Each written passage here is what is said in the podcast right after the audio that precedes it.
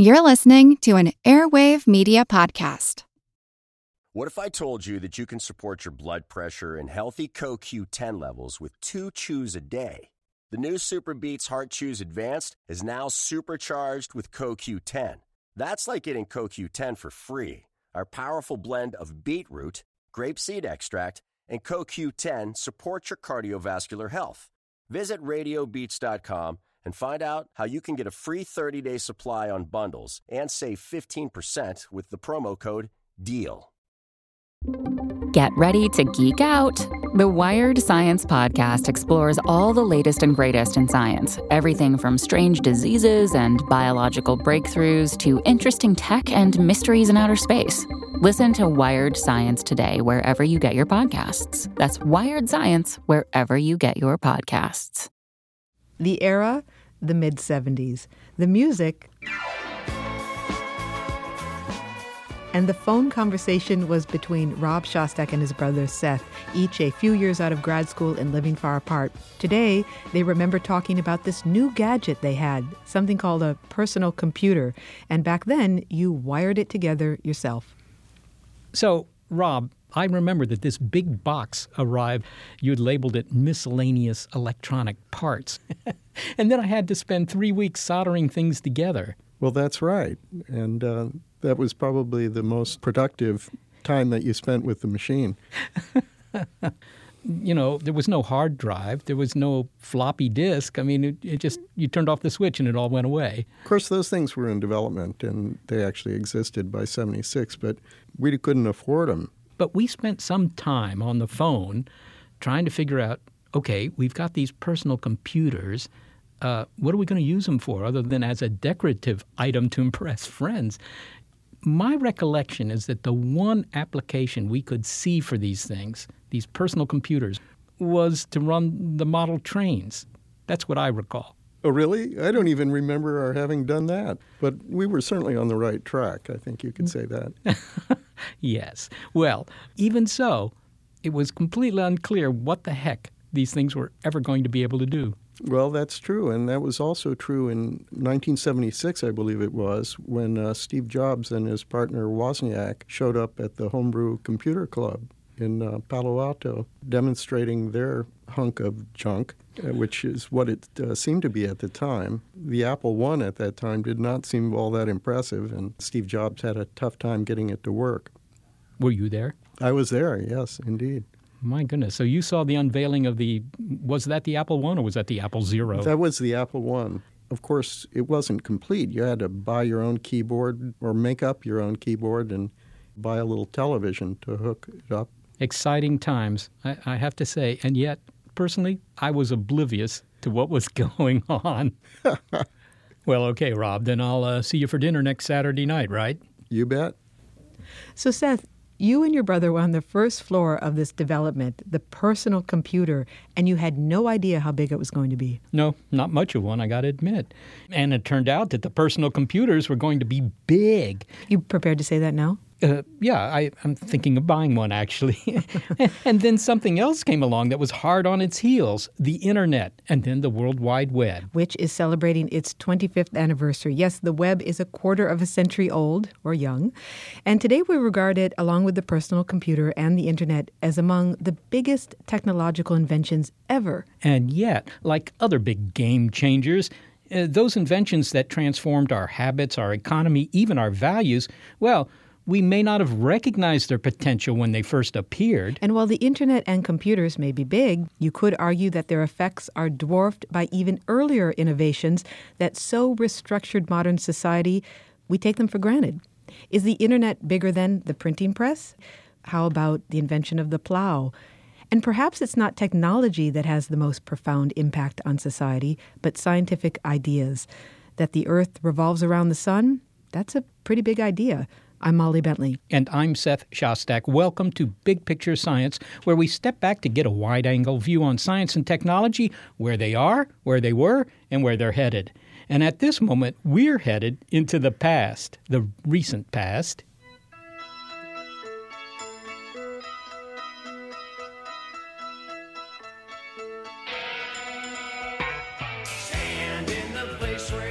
It's now 1989. Dozen years after my brother and I discovered that the personal computer had no future. And Big Picture Science imagines the scene that played out at that time at CERN, the nuclear research facility near Geneva, Switzerland, where a young British computer scientist, Tim Berners Lee, is sipping his tea and mulling over a knotty problem for his colleagues. Hmm, there must be a way to connect these computers to talk to each other so that we could share information. This place is a mess. Did the Franco Swiss ever dust? Just look at that spider web in the corner. Then the aha moment in which he sprang from his chair. I have it! Oh, blast, that was hot. Well, whether it happened that way or not, it was a brilliant insight. Tim Berners Lee wrote some software, then he wrote some more, and, well, he kept coding stuff until he had created the World Wide Web. And it's hard to imagine how we'd function today without the web and its linked hypertext documents. I mean, how did anyone share information before the web browser? Hear ye, hear ye, the council meeting a fortnight hence will vote on the curbing of sheep in the public square. Goodwife Brattle is asking for maypole volunteers, and in weather, our warming trend continues. So, on the 25th anniversary of the web, we asked Wired editor Kevin Kelly to take us back to its beginnings, some time after the days of the town crier, but before broadband, when this was a thrilling sound.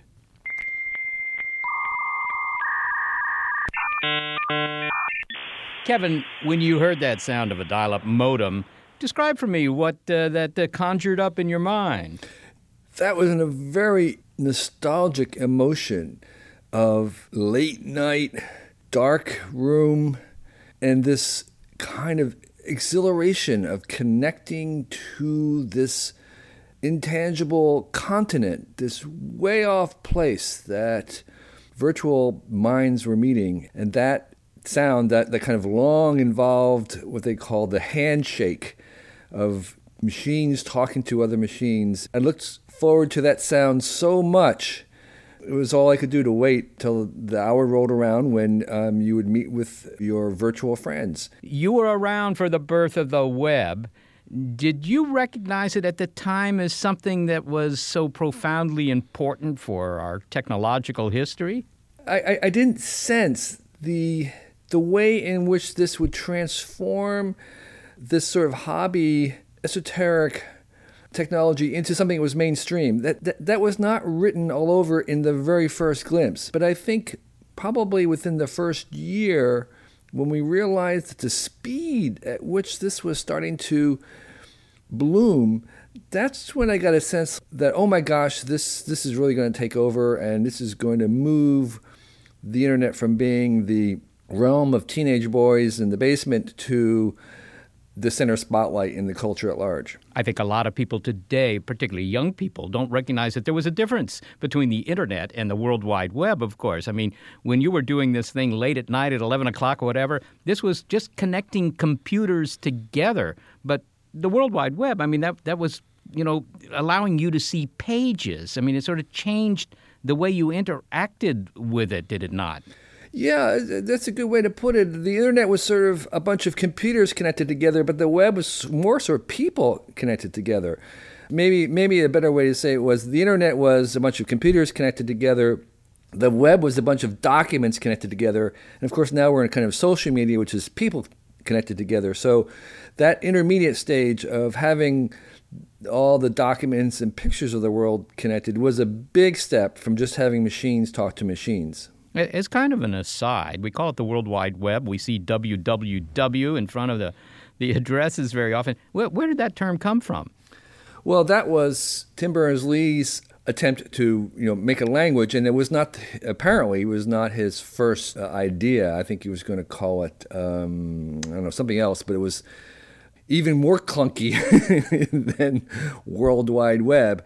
I'm sure if he had any idea of how common this would become, he would have done something different. I may be wrong, but my understanding is that the internet was originally set up by DARPA and other organizations as a way for uh, essentially academics to communicate with one another for sharing information. It wasn't supposed to be anything commercial. But was it the introduction of the browser making this so easy to do? Anybody could do it that uh, stimulated the development of the, the web into the sort of commercial enterprise that it is today. In fact, you're right that for a while, DARPA was the originator of the internet, and then the NSF in the US, the National Science Foundation, took it over and ran it for a number of years in the late 80s, and commercial activity was prohibited. So it was used primarily by academics, and some corporations had had accounts, but they were prohibited from doing commercial work on it. And this was actually a problem in the beginning when you wanted to have the public come onto it because the NSF said, "Well, how can we be sure that there's not going to be commercial activity?" By the time the browser came, they already had kind of resigned to the fact that they could not prohibit commercial activity. And I would say within a year or so, Hotwired which was owned by Wired, where I worked, invented the click-through ad banner. So within the, within 12 months of the web, it was already being commercialized.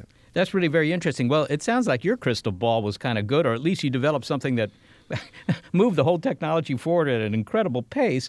But I mean, were people very good at predicting how important this development was? I, I believe that at Wired Magazine, even you guys thought it was going to be you know, some sort of sophisticated educational platform or, or maybe uh, an improvement on television or something like that. Yeah, I think we understood, you know, how powerful this could be, but our uh, imagination of what it was going to be was off, was, was not correct. And I think when we did, when we looked at surveys about what people said they were going to use this internet for, they always listed very noble things like educational and electronic voting and research and stuff. And at the very bottom was, oh, I might, I might play a game or something on it. And then when the actual web came along, of course, it was completely inverted and turned out to be the great waster of time. And you know, and maybe, oh yeah, maybe you could do some kind of electronic voting or educational stuff on it. So we guessed wrong in that sense. It was a lot more lowbrow but there was more importantly, we thought that you would have a million different channels of quality content, very, very specific and very, very niche. That seemed to be where it's going. But we wrongly imagined that, that all that content would be produced by content makers, by, you know, magazines like Wired or big corporations like Time Warner or AOL. And that was what we got wrong, and not just Wired, but most everybody else who was thinking about what was coming, we missed the fact that most of the content that was really going to be central was going to be generated by the users, the readers, and the audience themselves. That was a big surprise. We speak of the web as if, you know, everybody has access and probably most of our listeners do, but more than half of the world's population is not connected to the web yet, at least according to uh, Tim Berners-Lee, the web's founder, if you will. I take it that it's uh, blatantly obvious that everyone should have open access? I, I, I do believe that the internet and the web has now reached the importance and the the influence of reading and writing and education and clean water. It's it's a it's a common good. It's our common wealth, and in that way, I think there there is an expectation that we should make it available to every person on earth, just as we would want them to have at least the option of electricity and education and clean water. And I, and I think that the communication is as essential as, as those. In fact, curiously, in my travels in the developing world, I have found that people value communication over some of these other basic desires. And so, in large parts of the world, Africa and places I've been in Asia, I have lived with people who have cell phones but don't have toilets. So they value this. And I think, in that sense, I think the desire and the, the benefits from having everybody connected are going to be huge. Well, that obviously begs the question, then, Kevin, uh, that the World Wide Web is it's highly valued, even by societies where you would think there, there were other things that were more important in their existence. So, how would you rank the World Wide Web, for example, as an influence on our society? I mean, you know, how big is it? We know it's big, but I mean, is it is it the biggest thing since well any other big thing? Yeah, it's a it's a good question. I, I think in trying to evaluate the, the importance of the internet and the web, we're, we're hampered by the fact that we are still in its infancy. You know, it's a couple decades old, and I think in another, say, 20 years, we'll look back to this time, 2014, and we'll say, oh my gosh, nothing had happened yet. We're just at the beginning of the beginning of what this is going to be about.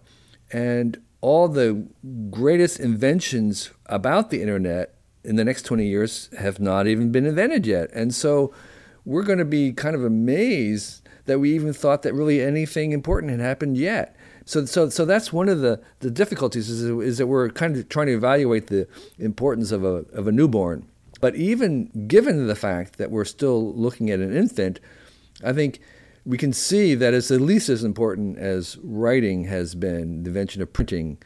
And I think because, like writing and printing, these are communication technologies, and communications is the foundation of culture and society. It's not just one sector of it, it is what culture is. And so we are basically kind of like putting our culture on steroids by moving so much of it to this electronic version. And I think that's going to be played out in the next 20 years where we'll see ever more immense changes in our communication in society because of this invention only a few years ago. Kevin Kelly, thank you so very much for being with us today. It was my pleasure. Thanks for the great questions. Kevin Kelly is Senior Maverick at Wired and author of What Technology Wants.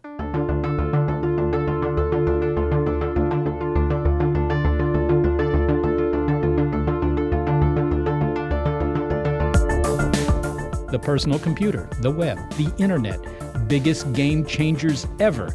How do you get bigger than that? You invent the infinity machine. Next. It's Since Sliced Bread from Big Picture Science.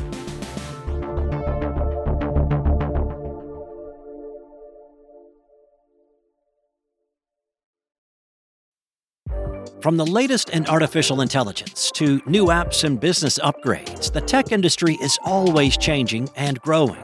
So keep up with the Daily Crunch podcast from TechCrunch. With new episodes released nearly every day, the Daily Crunch gives you a brief overview of the biggest tech headlines, and it's all delivered in around five minutes or less, so you can easily hear about the latest updates while trying some of those updates for yourself. Listen to the Daily Crunch now, wherever you get your podcasts. That's the Daily Crunch, wherever you get your podcasts. Okay, so the web, the internet, the biggest thing since the personal computer, but the biggest things ever? As Kevin Kelly said, even a techno guy like him didn't immediately grasp the potential of the web. So we don't always know when we've stumbled onto something big, but some innovators set out to build it, and they claim they know when they have it. Let's go back to computers. Here's what one group did to launch computing into an entirely new orbit. We assembled a group of people in a Manhattan like project, you know, get the best and brightest in all the different disciplines. And then build the next incarnation of computer, a quantum computer. It's harnessing these strange quantum phenomenon. And then completely alter the landscape of computing so that. That in the next few years, we might be able to exceed what's possible with classical computers. Time magazine, in their cover story about physicist Eric Ladizinsky's invention, dubbed it the infinity machine. It's a computer that works in a totally new way. It's a quantum computer. And it will outreckon anything we have today, I reckon, and solve some of our toughest problems. But you know, we've heard about how quantum computing is always just around the corner and how it will change everything. Well, in a moment, Eric Ladizinsky will explain just how his invention can do just that. But first, the basics, not the ABCs, but the ones and zeros of classical computing. That is what your laptop uses. When you next turn it on, remember information's always physical. And what I mean by that is, you know, on your hard drive, you can think about little magnets on there, up or down, ones and zeros a transistor switch can be off or on. And what computing really is, is say you have a bunch of switches. They go from one set of up and downs, and then they evolve to another set of ups and downs. And you, so you can think of a physical system just evolving from one state to another as a computation.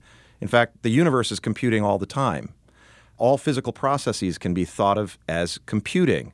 You have some molecules in some arrangement, they move around and they're in a new arrangement. You could think of that as a computation. So, what he's saying there is simply that all computers work on these little bits, but there's a physical incarnation of a bit, like a bead on an abacus. If the bead is there, that's a one. If the bead isn't there, it's a zero. But there's got to be a bead. You could say that a bead being there means thumbs up, and a bead not being there is thumbs down. It's just that it's either this or it's that. It's binary. So, how is it that a bit being up or down translates into anything that I see on the computer screen? Well, the computer has done that for you. For example, every little pixel on a photo you might see on your computer screen, a, a graphic, uh, that consists of 24 bits, 24 up and down choices that it translates into red, green, and blue, which provides a pixel that's part of your photograph. Okay, so that's classical computing. It is, but that's the way it's been for more than half a century, one step at a time computing. But all of that is about to change thanks to being able to exploit the quantum world.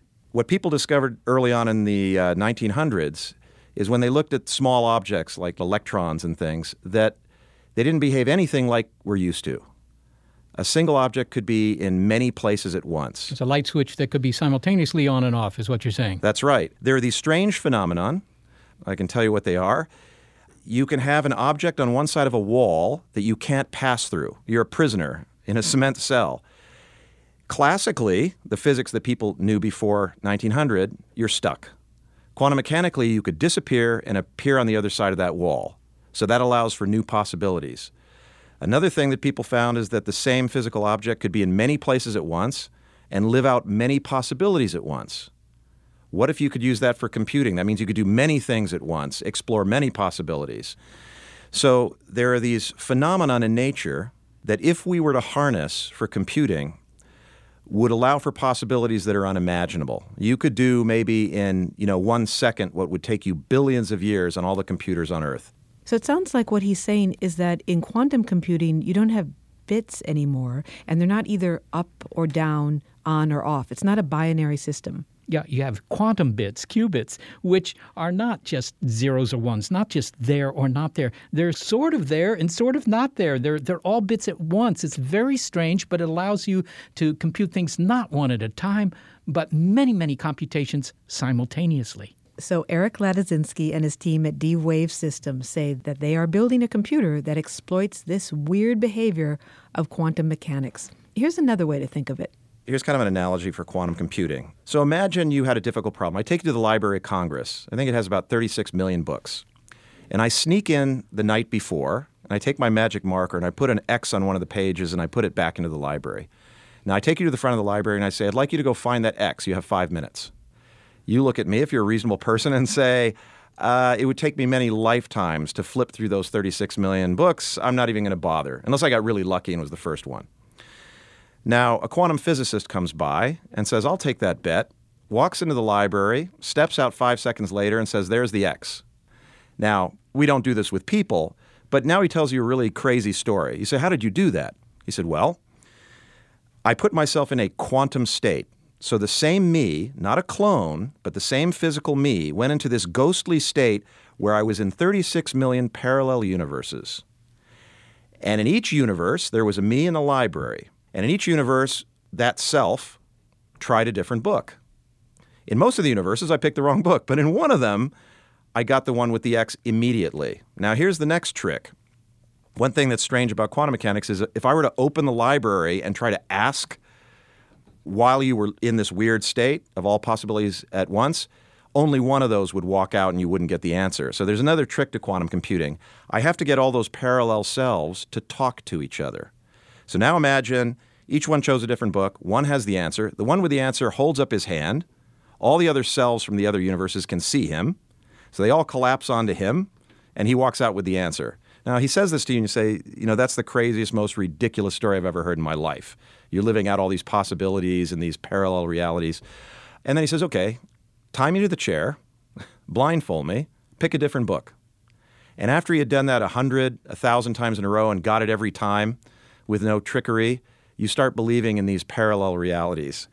So, quantum computing, in a nutshell, is there's these strange aspects of nature wherein we could explore a vast number of possibilities simultaneously in what's often referred to as parallel universes and combine the results from all those different experiences and get an answer. And if you could do that, you would be able to solve problems that would otherwise remain forever beyond our reach. Okay, so you've built a computer, a D Wave computer. You have several models, I believe. And this thing operates on the basis of quantum mechanics, not classical mechanics, not a bunch of transistor Mm-hmm. switches. It's taking advantage of the fact that, uh, you know, if we look at the atoms or whatever, they're in uh, this sort of uh, parallel universe configuration, if you will. They're, they're, they have several personalities at once. If I opened up the case of one of your computers, what would I see inside? Well, in ours, unlike a lot of quantum computers where people are using microscopic elements like individual atoms, we actually build like little loops of metal, superconducting metal, and you actually see quantum mechanics at macroscopic scales with objects you can see with the naked eye. And in those loops, you can have a current that goes clockwise. So imagine a little loop with a current going around clockwise and all the current going counterclockwise at the same time. It's kind of crazy, like being on your bike in the velodrome and you're riding one way and the other way at the same time.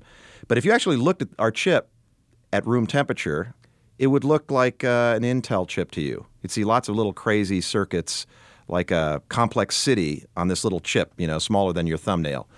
But of course, it's surrounded by a bunch of really complicated things. It's at very low temperature. We have to have it at high vacuum. So your computer requires a really tranquil environment, if you will. Yes. And that usually means cold temperatures. very cold. You've pumped out all the air, very high vacuum. You shield it from magnetic fields, from light. So it's a very, very cold, very dark place with no air pounding into you or light or magnetic fields. And under those rarefied conditions, these very strange quantum effects, these parallel realities can play out. All right, as a potential customer now, now that I can see this technology, uh, what would I use it for? What are the kinds of problems that would uh, motivate me to buy a quantum computer? Yeah, so I'll give you one, one example. So you're a biologist and you want to know how molecules behave. So all of biology, and if you want to understand disease and all these detailed biological processes, you have to know how molecules move around, how they connect to other ones. And the interesting thing is, if you were to take giant supercomputers that we have now, you couldn't even model accurately, meaning mimic the behavior of the caffeine in your coffee. It's an amazing revelation. If you want to understand how the molecules of life dance around and interact, you would need something like a quantum computer to do much more powerful computations. And at D Wave, the thing we're really interested in, we do a class of problems called optimization, meaning imagine you had a huge number of ways you could do something, and one of them's the best. So a mundane example would be FedEx wants to ship all these packages. How do I route all my packages between the various trucks and planes and people? How do I route them to minimize fuel consumption? Nobody can do that efficiently. The problem is simply too complex. It's too complex. Scheduling, you know, airplanes efficiently to minimize fuel consumption. Artificial intelligence is another area, which is something we're working on with Google. Underlying intelligence is solving very, very difficult problems, choosing from, say, multitudes of large numbers of possibilities. These are very difficult problems. Let's say facial recognition. I want to build a computer that can recognize all kinds of objects, that can make intelligent decisions based on very large data. I want to cure cancer. I have tons of clinical data. I have tons of genomic data. You know, we're taking people's genes now. And we've got tons and tons of data. We live in this very complex civilization. And what we'd like to do is how can we get meaningful insights about what to do? In those circumstances, something like a quantum computer could be game changing. So what you're saying is that uh, the quantum computer may have come along at just the right time to meet big data. I mean, this is a marriage yeah. made in heaven or something. I, we've we heard earlier in the show about the birth of the World Wide Web. Uh, it's the 25th anniversary of that, and uh, that the potential of the web, frankly, the internet really, was not very obvious back then. Uh, it's kind of early days, admittedly, but what do you see as the potential for the quantum computer? Is this going to vanquish uh, all computing? classical computing will probably be around for a long time. I don't see it as replacing so much as supplanting it in those areas where the problems would otherwise be impossible. So is, so is that going to lead to a sort of bifurcation of computers in the future? I mean, you're going to have, you know, your laptop, your desktop, those are the things you use for word processing, reading your email, maybe streaming a few videos. But for the really big problems like recognizing people entering an airport or, or folding proteins or solving the mystery of dark matter, whatever, you're going to have specialized big computers, like like it was in the old days, where there were only big computers and sort of worthless small ones. Well, I think you know now with the cloud becoming so ubiquitous, what you probably do is you have your laptop. You can access some computing center that has quantum computers in it, like a quantum computing data center. And when I get to that part of my calculation I can't do any other way, I send it off to this parallel universe machine that sends back an answer to solve my problem these strange quantum phenomena that underlie our universe, if harnessed in the right way, could be absolutely transformative to our civilization.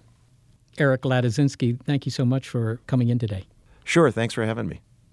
Eric Ladizinsky is a physicist and he is the co founder and the chief scientist of D-Wave Systems. Okay, quantum computing, it sounds mind blowing. But a number of innovations have come to define modern life, and some are so woven into our societies we might even forget that there was a time before electricity was just the nearest socket away.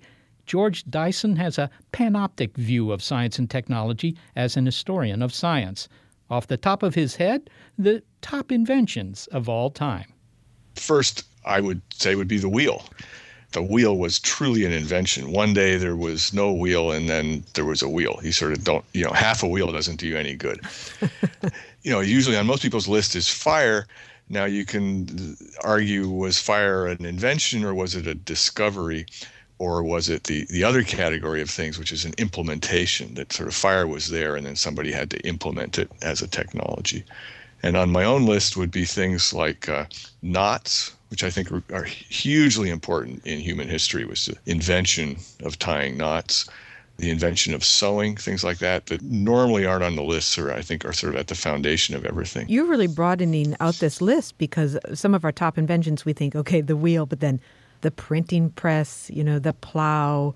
But just with everything that you've said, it sounds like the list is a long one. Yes, and of course, most people start the list later with things like the printing press, the telegraph, and so on. But if you want to go back to the beginnings of technology, simply breaking stones into edge tools was another supremely important invention. On my list of things after the wheel, the, the top of my list was cement, which was, was also ignored. But but that really was an invention.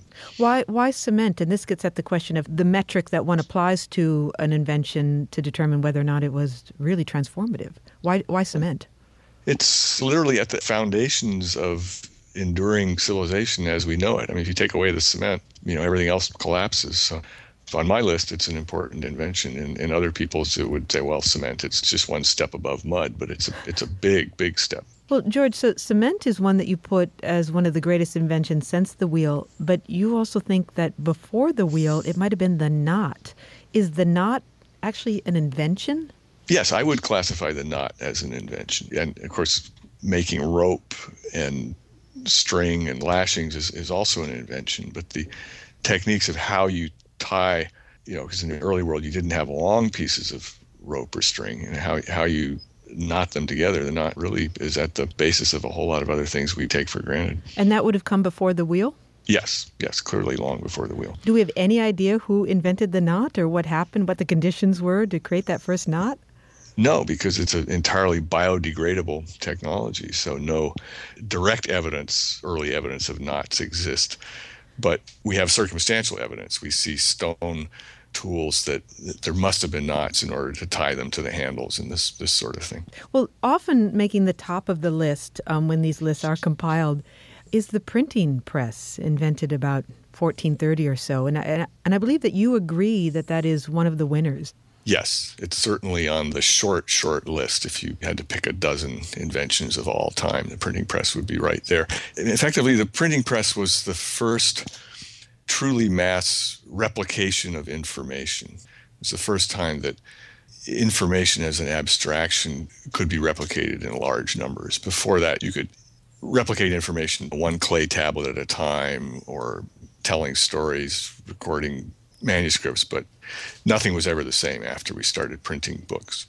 When we talk about inventions, the greatest inventions as being transformative, it's not just that they've allowed us to do one thing, but they end up changing our idea of modern life, our values, often our economy, the way we think about things. I mean, that would certainly be the case of the, the printing press, if you could have an idea and disseminate it. Can you say more about sort of the ways in which great inventions can have far reaching implications? Yes, the really, truly great inventions become essential for everything. The way every subject was changed, you know, by the invention not just of printing, but of books. And of course, the other things that could be printed, for instance, printing money, which changed the world again profoundly. In a way, if, if you have to rank the inventions, I think that's a good way to do it, is to you make a massive chart in which you illustrate the relationships between inventions, and then you find that there's, there's certain inventions that influence great numbers of other influential inventions.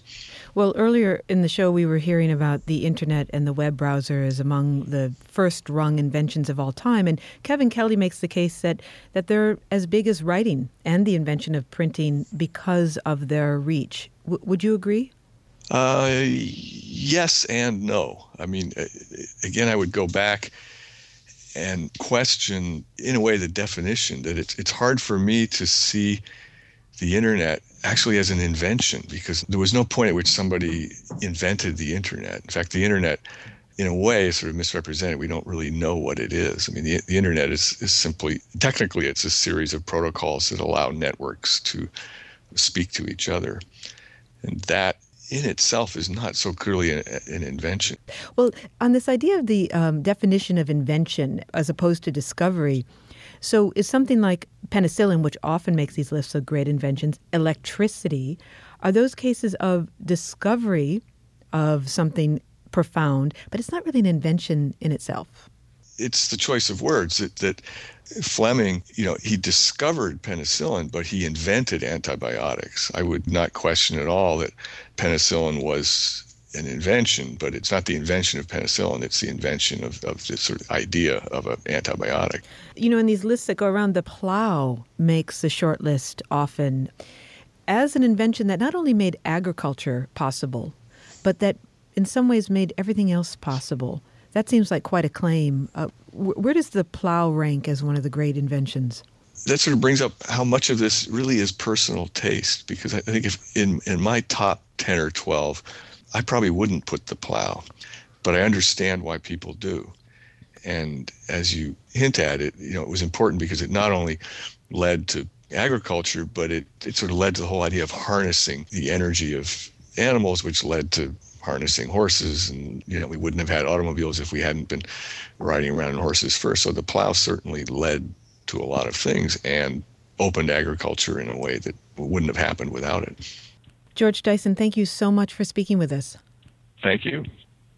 George Dyson is an historian of technology and author of Turing's Cathedral and Darwin Among the Machines.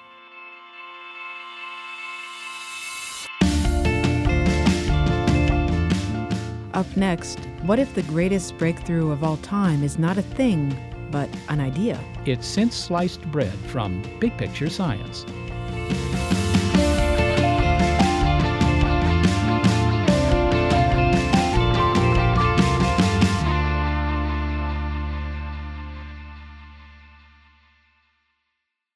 We've been talking about the technological inventions that changed everything, and recognizing that when many of these came along, we didn't see their potential. What are you doing, Frog? I put finishing touch on my new invention. Let me see. It's very flat, smooth, and round, like moon. Yes, I call it table. Ooh, table. What it good for? I can set object on it, like rock or favorite twig. Oh, can I try? No more crouching down or painful arthritis flare up. Help me move table into cave. Okay. Careful. Okay. Watch out for toe. Sorry. No, no. Losing grip. Whoa! Oh, no. Whoa. Oh, table rolled downhill. I think round shape is problem. Yeah, you right. Rolling object not get us anywhere. Frog make failed invention of no importance. Sorry, Frog. you know, I have invention too. Oh, really? Let me see. I rub two sticks together like this until sticks very warm, see? Mm-hmm. I touch them. Ouch! Hot. They get very hot. uh, nice try, Gurk, but no one have use for hot sticks. Don't give up day job. What day job? well, however they eventually came about, there's just no arguing that some innovations not only made life easier, they transformed our society, reshaped how we communicate, what we create, how we live, even changed our worldview. But perhaps the most transformative achievements of humankind are not the advances in technology, but in knowledge, the result of scientists who are relentlessly curious about how nature works. I'm Jamie Bock, professor of physics at the California Institute of Technology and a senior research scientist at the Jet Propulsion Lab.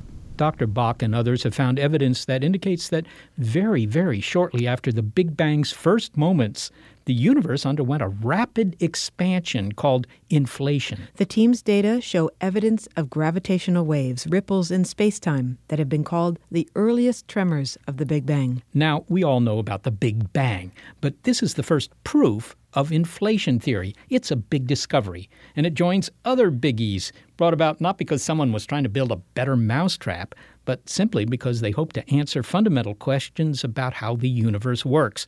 Ditto the theory of evolution, the discovery of DNA, and germ theory. And inflation was once just a bizarre premise. Inflation was a theory that was uh, invented in the early 80s, and it's basically an expansion of space uh, in the first moments after the Big Bang. And when I say the first moments, we're talking a billionth of a billionth of a billionth, a fraction of that after the Big Bang. And inflation means that the universe expanded so rapidly that you can think of it as space expanding faster than the speed of light, but it's all consistent with uh, Einstein's equations.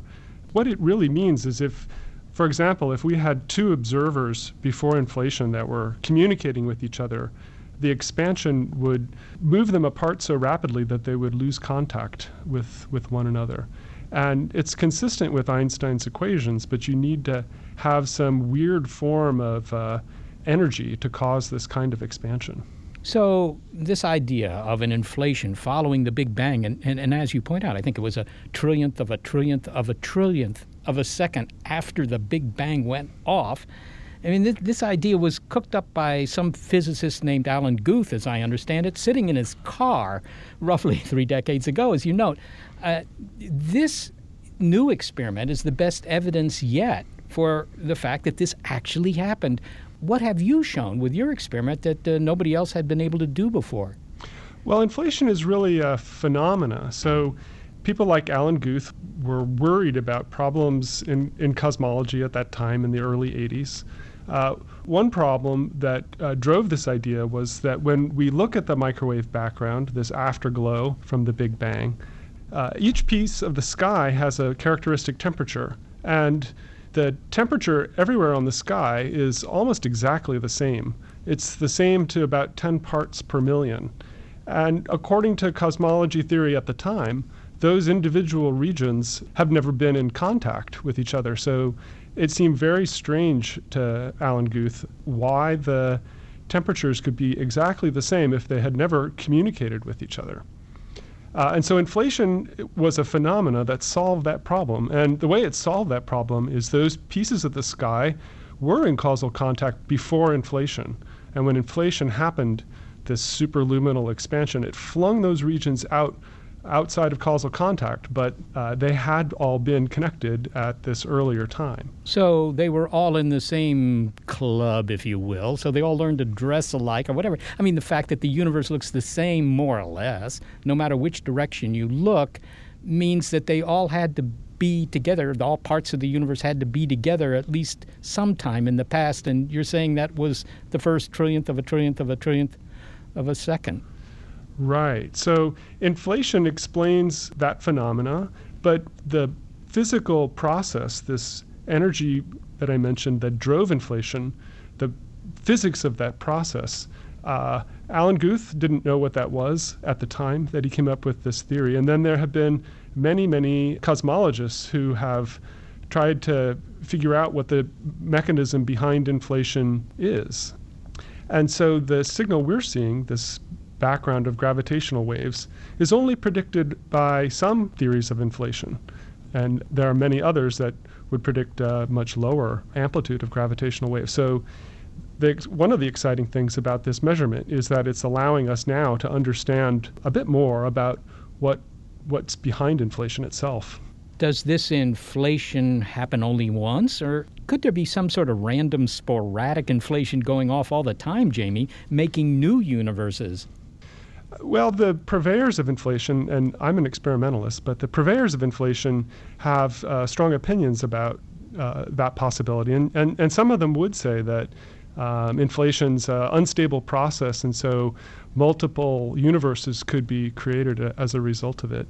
I'm not aware of any testable predictions from that yet, but if there were some, I'd be eager to go out and make some measurements. So, so we could live in what's no more than just one bubble in a bathtub full of foam, uh, but there's no way to prove that yet that anyone's thought of. Well, not yet, not that anyone's thought of, but uh, remember when inflation was first developed, it seemed completely untestable also.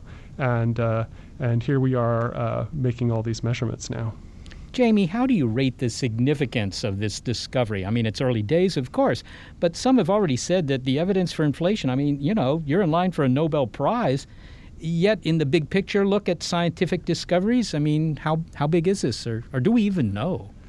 Well, part of the fun part of this is I don't think we fully know all the implications. Um, I, have known that we've been detecting a signal for the better part of a year, and I've enjoyed going about my daily life kind of thinking in the back of my mind, boy, what does this mean? But it does seem just completely fantastic. We're saying something about the universe just tr- trillionths of a trillionth of a trillionth of a second after the Big Bang. We're looking back 14 billion years and, and learning something about the universe then. Uh, also, the process of inflation is really beyond our current understanding. And that's why there's so many theoretical speculations about it. And also, there's a deep connection here that the gravitational waves that uh, are produced by inflation are blown up from tiny quantum mechanical f- fluctuations. And physicists have long, long speculated that there's a connection between gravitation and quantum mechanics, and this is uh, evidence for that. So, I mean, I'll ask you straight out do you think that this result is likely to change the agendas of uh, grad students and professors of physics throughout the world? I mean, uh, are, are they going to shift gears now? Well, there's so many exciting implications from this measurement that I, th- I think we're going to be working out the implications for, for some time now. Well, how do you think this discovery will stack up, say, a thousand years from now? I mean, to other scientific discoveries, such as that of the atom or the structure of DNA or Darwin's theory of evolution or Einstein's theory of relativity. I mean, how's this going to fit in the pantheon of major scientific discovery? Well, of course, it's difficult to say. However, I'm hopeful that what we're doing here is we're actually opening up a window on inflation and, and learning about new physics. And if, if that's the case, it's, uh, it will indeed be a watershed measurement. Jamie Bock, thank you so very much for talking with us today. It's been a pleasure. Jamie Bock is a physicist at the California Institute of Technology. Well, We've been talking a lot about mind-boggling tech inventions, but also about, you know, a very mind-boggling scientific advance. I mean, it's hard to tell which is going to be the more important down the road. That's a lot of mind boggling in one show. My mind has certainly been boggled. I mean, everybody can appreciate the inventions because they affect your life directly. But the other things, they affect you in a, in a different sort of way. I mean, they're just sort of gratifying. It's psychic income to know how the Big Bang went off. I mean, it really gets at the question of how we measure the value of an invention or a discovery. I mean, perhaps with an invention, it's how many people use it, how does it change our economy, and so forth. But with a discovery, a scientific discovery, doesn't it also change how we see the world? Really, our understanding of reality. Yeah, that's pretty big. I agree. I mean, it's not about comfort. It's about some sort of satisfaction that you get when you just understand something. If there's one theme that seems to run through all of these discoveries and inventions, is that they weren't recognized at the onset as being as big as they came to be. We're not always prescient about what is truly important. And before we try and decide which scientific discoveries or technological inventions were the biggest, let's remember what we're measuring them all against. And that occurred in the year 1928. Well, hello. Is this the Hy-Vee Bakery in Chillicothe, Missouri? Yes. And who am I speaking with? Uh, Aaron Gardner, and I am the bakery manager here. You're the manager. Well, Aaron, I understand that your town is the birthplace of one of the greatest inventions of all time. What is that invention? We are actually the hometown of sliced bread, so it's actually the first place where uh, we commercially slice bread. Okay, and would you consider it one of the greatest inventions of all time? Absolutely. Why is it? Why is it so great? Sliced bread, I mean, everybody needs it, you know, and less the hassle for people to have to slice their own. Do you have a sense of how much people prefer sliced bread over whole loaf? We don't even sell it. Loaves that we do sell, most of the time the customers bring it up to us for us to slice it anyways. I mean, I we, it's not a big item. Okay, so whole loaf is not a big item. People want sliced bread. Aaron, how long does it take to slice bread with your machine? With our machine, I mean, really, it's less than half a minute. If you had to do that with a, a bread knife, how long do you think it would take you to slice bread? Oh, I would probably say a good five minutes. I mean, at least. Okay, so maybe we're saving four and a half minutes. What are we going to do with that extra time? What What do you do with that extra time? Oh, anything I can in the bakery. It's pretty busy back here, so.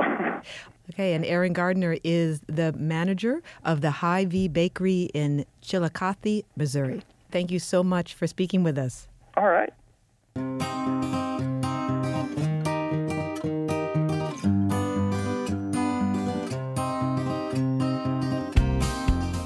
Our production team is the greatest thing ever, thanks to Gary Niederhoff, Barbara Vance, and Molly Charlak. Also, support from Google and Rena Shulsky David and Sammy David and the NASA Astrobiology Institute. Big Picture Science is produced at the SETI Institute, and a big thanks also to our listeners. Your ears have been attuned to Since Sliced Bread. There's more Big Picture Science on iTunes and through the link on our website. And while you're online, you might find and even download our Big Picture Science app. It's on iTunes, Android, and Windows 8. And if you're a podcast listener, but you prefer over the air radio because radio was the biggest invention since the previous big invention, check out the listing on our website of radio stations that carry the program. And if your local station is not on that list, consider letting them know you like this show. We were around for the invention of the podcast, but not for the invention of radio. I was.